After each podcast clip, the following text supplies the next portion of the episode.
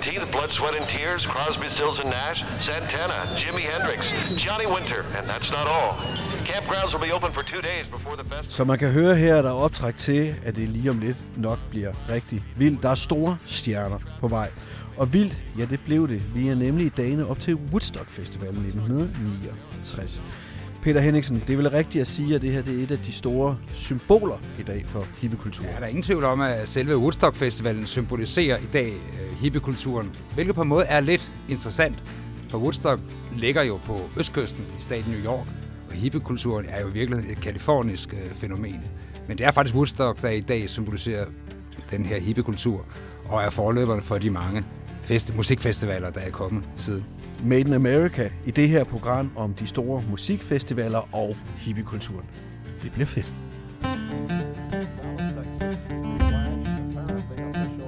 President Kennedy died at 1 p.m. Our war on terror begins with Al Qaeda. USA er verdens mest magtfulde land. På tværs af Atlanten kan det, der sker i USA, forandre Danmark. Tear down this wall. Thing we have to fear is fear itself. I Made in America, når USA forandrer Danmark, tager vi 10 afgørende øjeblikke i USA's historie og går tæt på, hvordan begivenhederne forandrede Danmark og verden omkring os.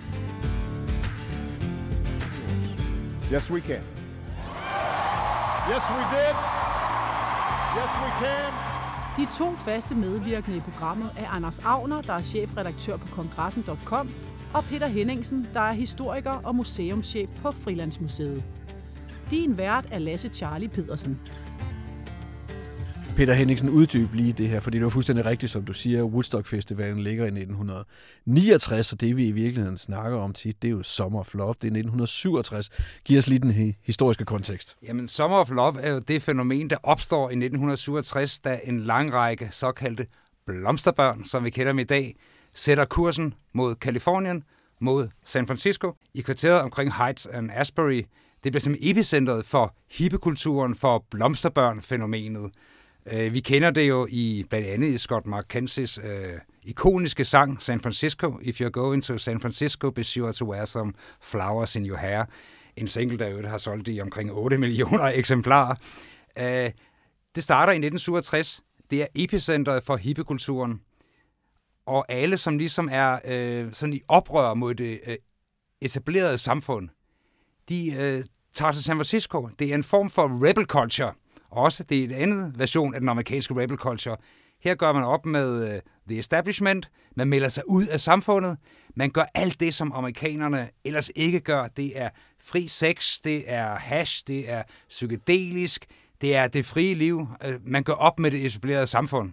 Vi kender det jo senere i punkbevægelsen i 70'erne, men det her det er så lidt på en anden måde, for det er positivt, hvor punkbevægelsen har givet op og er blevet til trash, så er blomsterbevægelsen totalt positiv. De vil genopfinde verden med, med fri sex og fri kærlighed, og det er selvfølgelig enormt inspireret af antikrigsbevægelsen, altså i Vietnam især. Ikke?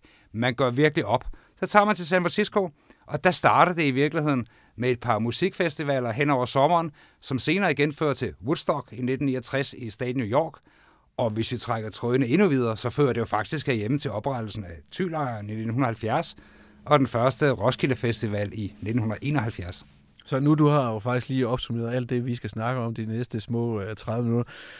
Anders Agner, jeg ved ikke, hvor meget modkultur der er, du er en pæn familie, familiefar, pæn familiemand, men alligevel, du har været i Woodstock. Ja. Prøv lige, hvor meget fylder den her begivenhed i amerikansk kultur i dag? Den fylder stadigvæk meget, og, og det er også noget, som... Øh som stadig også sætter, øh, altså, sætter smil på, på læberne hos, øh, hos mange af os øh, fra den ældre generation, som, øh, som var der eller kan huske øh, tiden der. Jeg var der tilbage øh, som, øh, som ung studerende øh, tilbage i, i 2009, øh, mens jeg læste på Universitetet i New York, fordi det var meget skægt. Woodstock-festivalen blev ikke afholdt i byen Woodstock. Altså, øh, det er jo, det er jo en fantastisk øh, lille detalje, men Woodstock-festivalen skulle have været afholdt i byen Woodstock, og da man så øh, var langt og var begyndt at sprede budskabet om, at man skulle holde Woodstock-festival, så fandt øh, det lokale bystyre ud af, at øh, det gik ikke. Det gad man ikke rigtig øh, skulle lægge navn til hele det her øh, hippie-koncert foretagende, som øh, skulle, øh, skulle til at finde sted.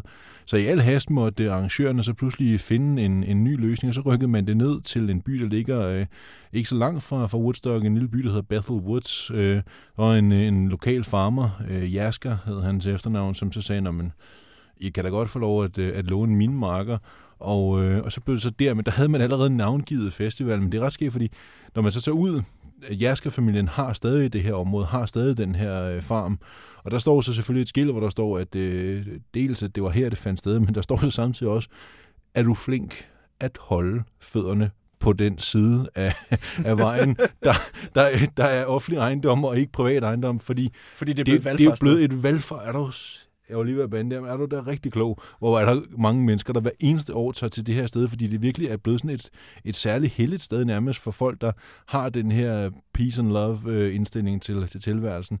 Men det er også, altså, der er lavet jo et, et rigtig fint uh, museum, og man kan, man kan se, hvordan det hele fandt sted dengang. Både øh, det store officielle Woodstock Festival Museum, men så er der også lavet sådan en lille bymuseum ned i, i Bethel Woods. Og jeg kunne huske, jeg var nede og se der, der var... Øh, en, en øh, ældre amerikansk fyr, som øh, var en af dem, der var med til at, til at drive det her sted. Han havde så samlet en masse ting, fordi han selv havde været på festivalen den gang. Det var sådan originale billetter og programmer og billeder, han havde taget og også havde fundet i arkivet osv. Så stod og snakkede lidt med ham omkring, hvordan han var ledet, så han sagde, at det var jo tre dage, som, som intet andet han nogensinde havde prøvet. Og det er der jo mange, der snakker om det her med, at Woodstock var en inspiration, både for en, en måde at se tilværelsen, det var en måde at, at, at anskue verden på en måde, som man ikke havde set før, men samtidig også, som Peter var inde på før, den pointe med, at det bliver også startskuddet til det, som øh, vi kender med, med festivalkulturen også af sidenhen. Og det skal vi snakke mere om lige om lidt. Nu skal vi lige en tur tilbage til årene fra 1967 til 1969 og høre, hvad der egentlig skete dengang.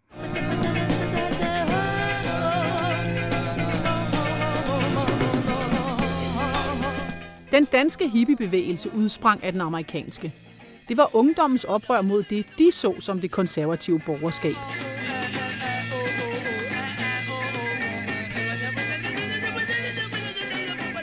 Ny musik fra bands som Grateful Dead, Jimi Hendrix og mange andre kom til. The Woodstock Music and Art Fair, the three-day Aquarian Exposition at White Lake in Bethel, New York, will give you... Og festivaler blev pludselig en ny stor del af kulturlivet. Friday, August 15th, you'll hear stars such as Joan Baez, Arlo Guthrie, Tim Hart, Men det var ikke kun musikken og festivalerne, der skød frem. Det var også en kæmpe seksuel revolution. Jeg havde ikke troet, at det var sådan nogle originaler. Der kom protestbevægelser mod eksempelvis Vietnamkrigen. Det er fordi, det i øjeblikket er denne overklasse, der bestemmer alt på universitetet. Universiteter blev besat i opgør mod det, man så som forstokkede uddannelsesinstitutioner. Peter Henriksen, jeg vil egentlig gerne lige uh, gribe ned i en uh, ting her, fordi hvad starter det her egentlig med? Starter det som sådan en kultur mod kultur, eller starter det som en mu- musikalsk revolution? Hvad, hvad kommer først og hvad er vigtigst? Puha, det er lidt historien om hønnen og æggen, fordi altså, man kan jo sige, at det starter som en modkultur, hvor musikken senere kommer ind og bliver det dominerende. Men den musikalske modrevolution har jo allerede været i gang op igennem 60'erne, starter jo sådan set i, i New York, Greenwich Village tilbage omkring 1960, med genintroduktionen af amerikansk folkmusik. Vi kender jo især Bob Dylan, øh, men han var jo ikke den eneste, som er med til at genopfinde øh, The Americana Tradition, øh, ved at i stedet for at spille gamle amerikanske folksange, eller Woody Guthrie osv., faktisk nyfortolker og skriver nye folksange.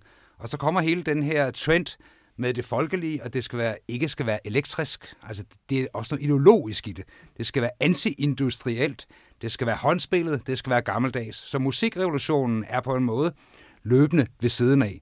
Nu hippekulturen er jo i høj grad elektrisk, for Dylan går jo electric i 1965 ikke sandt, til at skabe stor furore, og det er der mange myter omkring. Men det er meget tæt forbundet, øh, musikken og hippiekulturen, og det smelter jo sammen ganske enkelt ved, især ved Woodstock-festivalen, smelter det fuldstændig sammen, og det bliver en særlig slags hippie musik.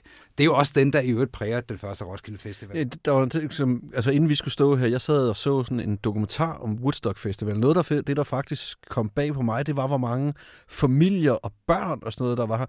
Det her, det, altså, når vi snakker om modkultur, så var det vel også et familieoprør, et oprør mod nogle, nogle mønstre, nogle måder at være menneske på. Jamen, det er jo klart, det er, det er virkeligheden opgøret med det industrialiserede menneske. Altså mennesket som robot, mennesket ved samlebåndet, som jo opstod i USA, det er jo ligesom at tage magten tilbage. Man gør op med pengetyrniet. Man gør op med forestilling om vækst. Vækst fører til udbytning, til ulykkelige menneskeliv. Det er folk, der står i ræset. Og, og det sker det er et ungdomsfænomen, der sker op igennem 60'erne gradvis, og så ligesom eksploderer fuldstændig i slutningen af 60'erne, ved man for eksempel tager til, til San Francisco, eller man tager til Woodstock Festivalen. Det er mennesker, der melder sig ud. Vi ser det tydeligt her hjemme i Thylejren, som jo er et alternativt samfund, hvor man melder sig ud, fuldstændig ud af samfundet. Vi ser det også i oprettelsen af Christiania i 1970'erne. Det er også folk, der melder sig ud. Så ja, det er et oprør mod vækstsamfundet. Øh, Anders Agner, du har, du, startede, du har det her musikalske forandring, du mm. har det familiemæssige oprør, du har modkulturen. Hvordan og hvornår bliver det så politisk? Jamen, det begynder det faktisk øh, for alvor at blive i forbindelse med den valgkamp, der er i 1968, fordi øh, der er øh, på det tidspunkt en, øh, en stadig stigende grad af øh, sige, tilslutning til, til den her peace and love øh, bevægelse, og hele den der med, der må være andre veje, man kan, øh, kan gå, end bare den gængse, den som USA på det tidspunkt også går på, er en vej, som jo er ekstremt kontroversiel. Altså vi skal huske på, på det tidspunkt, der øh, går det rigtig dårligt med Vietnamkrigen. Altså Lyndon Johnson har overtaget præsidentskabet i øh, november 63, da John F. Kennedy er blevet skudt og dræbt i, i Dallas, Texas. Og øh, i kølvandet på, at han har overtaget præsidentposten for JFK, øh, er USA's engagement i Vietnam blevet optrappet øh, fra bare i gåsøjne at være det, som hed militærrådgiver under John F. Kennedy, til faktisk at være aktivt krigsførende og... Øh, og det er altså ikke en krig, som øh, er specielt populær blandt amerikanerne, for at sige det mildt. Øh, det går også ret dårligt. Altså, øh, i virkeligheden så, øh, så er det det første år øh, går så skidt, så man bruger de næste 10 år på at finde en vej ud. Øh, og øh, Johnson bliver mere og mere upopulær. Des længere USA kommer ind i den vietnamesiske jungle, des mere upopulær bliver Lyndon Johnson.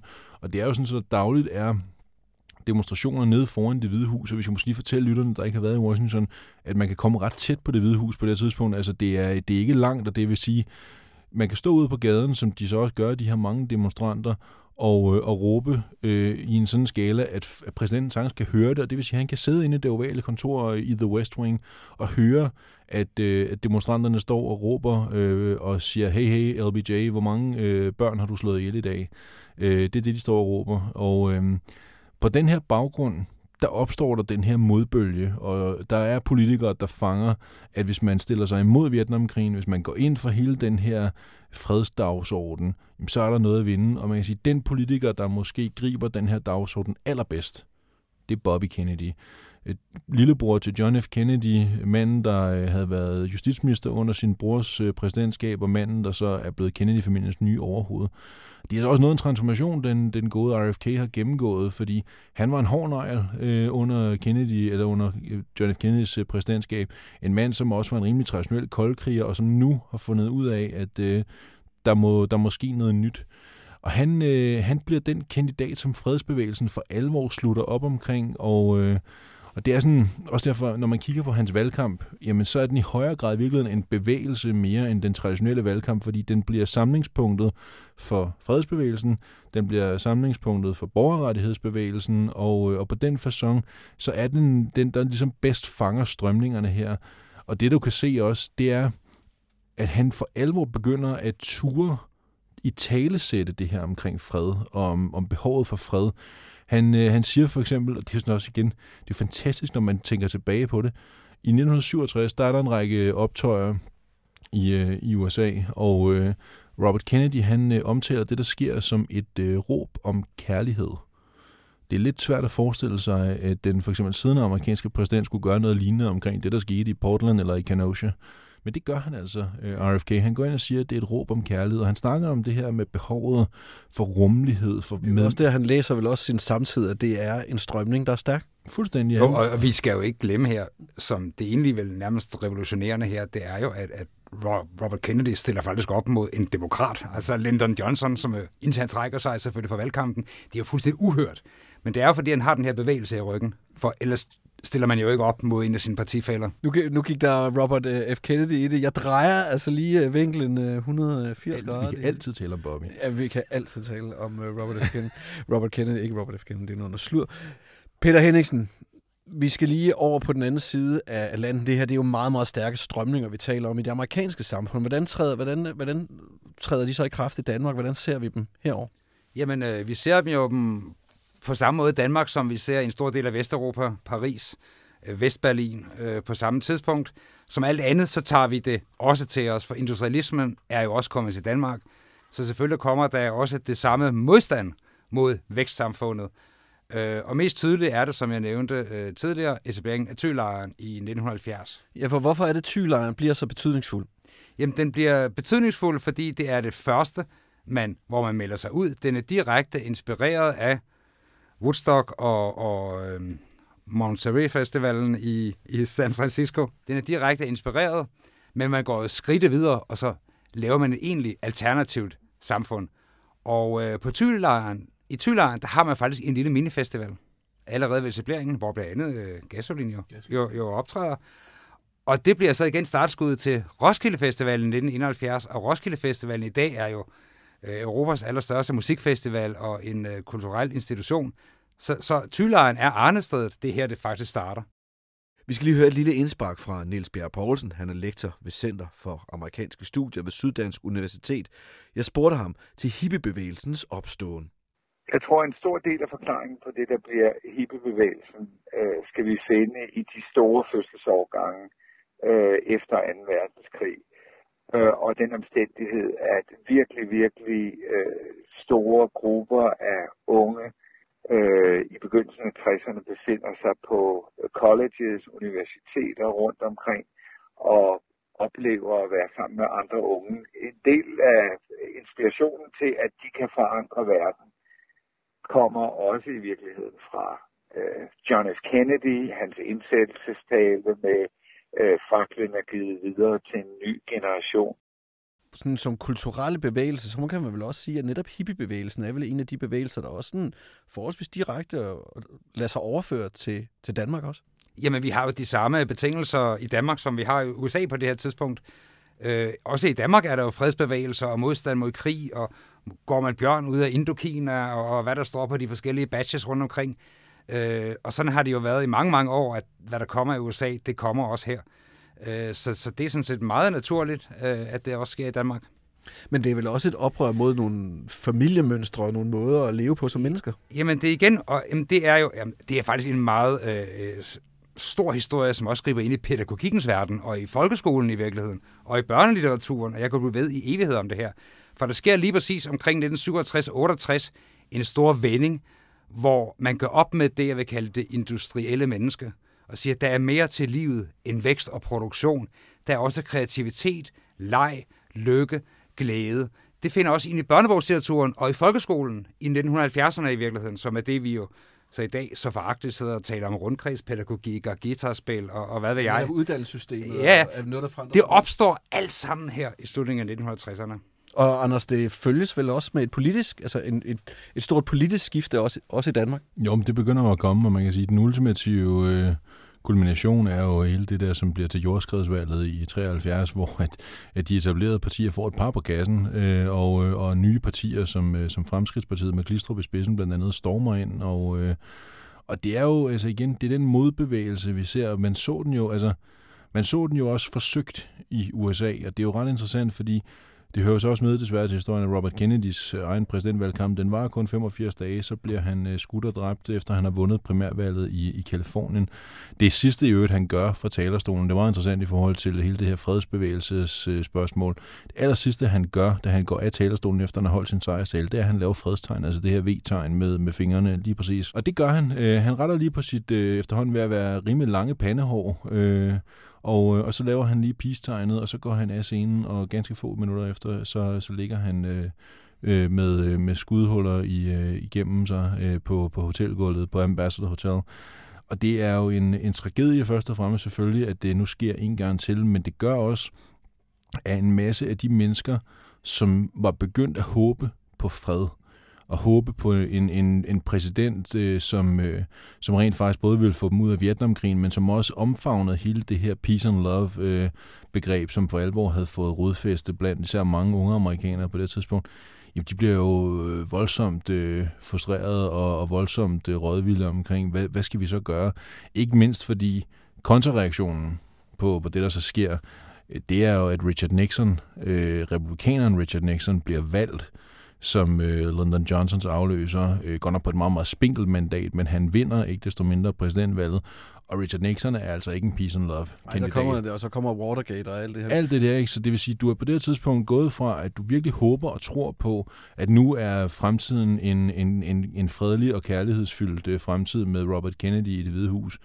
Øh, så bliver han så på tragisk vis øh, skudt og dræbt, og øh, ender det med, at manden i stedet for er en lov og orden øh, børste som Richard Nixon, der i øvrigt ender med at splitte det amerikanske samfund, og så også for, for ender med at forlade præsidentskabet i vandager på grund af Watergate-skandalen. Så det, det Men er, er virkelig skilsættende. vel nogle af de her værdier, fra, der, der overlader, du, du er meget inde på det, Peter, det er, at det sted, man vil måske typisk, eller mest stærkt ser det i dag, stadigvæk, det er vel i, i uddannelsesinstitutionerne og måden, vi, vi har børnehaver, folkeskoler og universiteter på. Og sådan nogle ting. Der kommer vel et grundlæggende oprør, der stadig holder ved. Øhm, ja, det ved jeg nu ikke rigtigt, om man kan okay. sige, for der har jo i de sidste mange, mange år været et opgør mod øh, universitetsdemokratiet og den måde folkeskolerne er kørt på. Øh, folkeskoleloven har ændret meget. Øh, den skole, jeg gik jo i skole i 1970'erne faktisk, fra 1970 til 1980, lige præcis.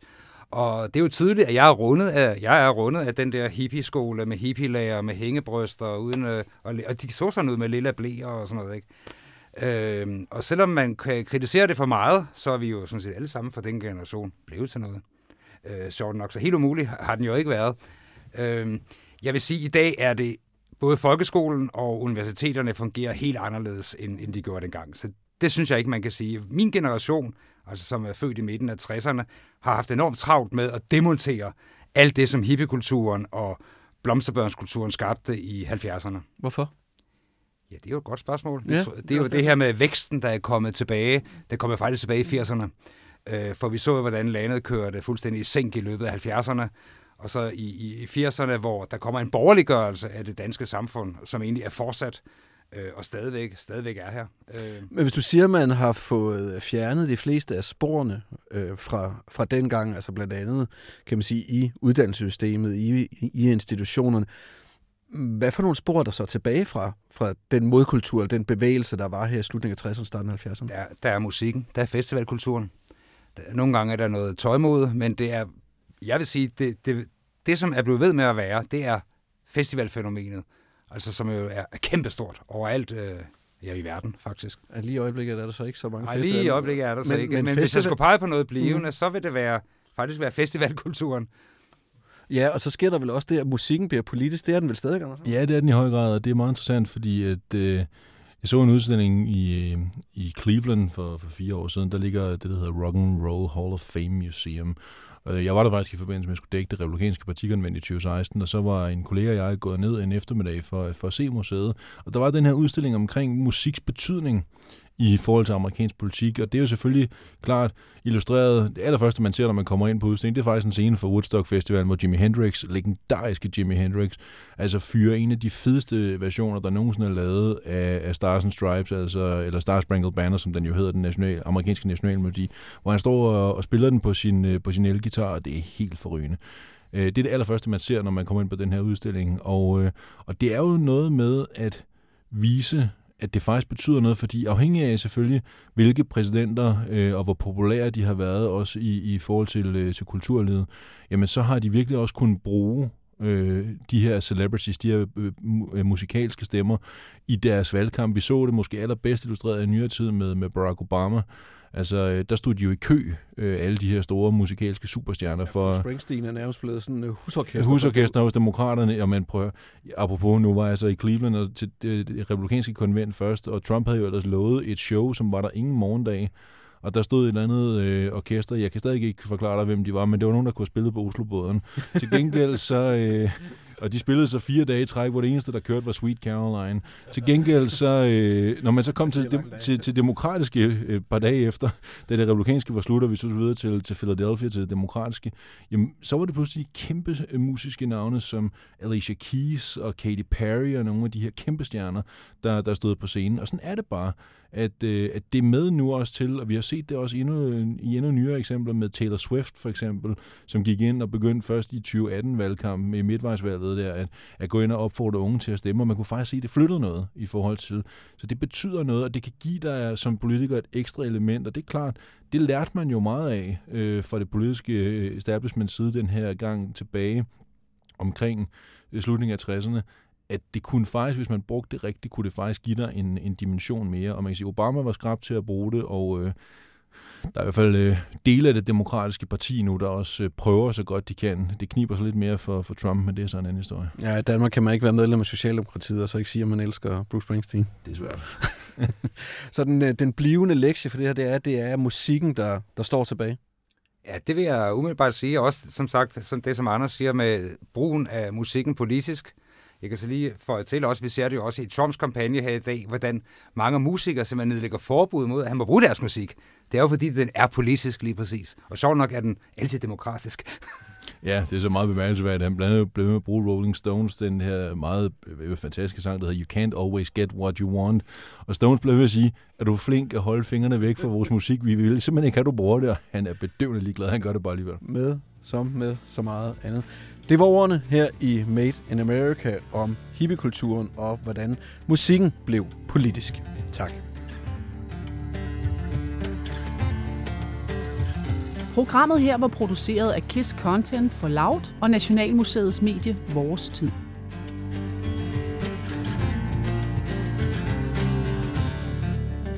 Tilrettelægger og producer var Tom Carstensen. Christina Fabrin hedder jeg, og jeg har speaket. Lasse Charlie Pedersen var vært og redaktør.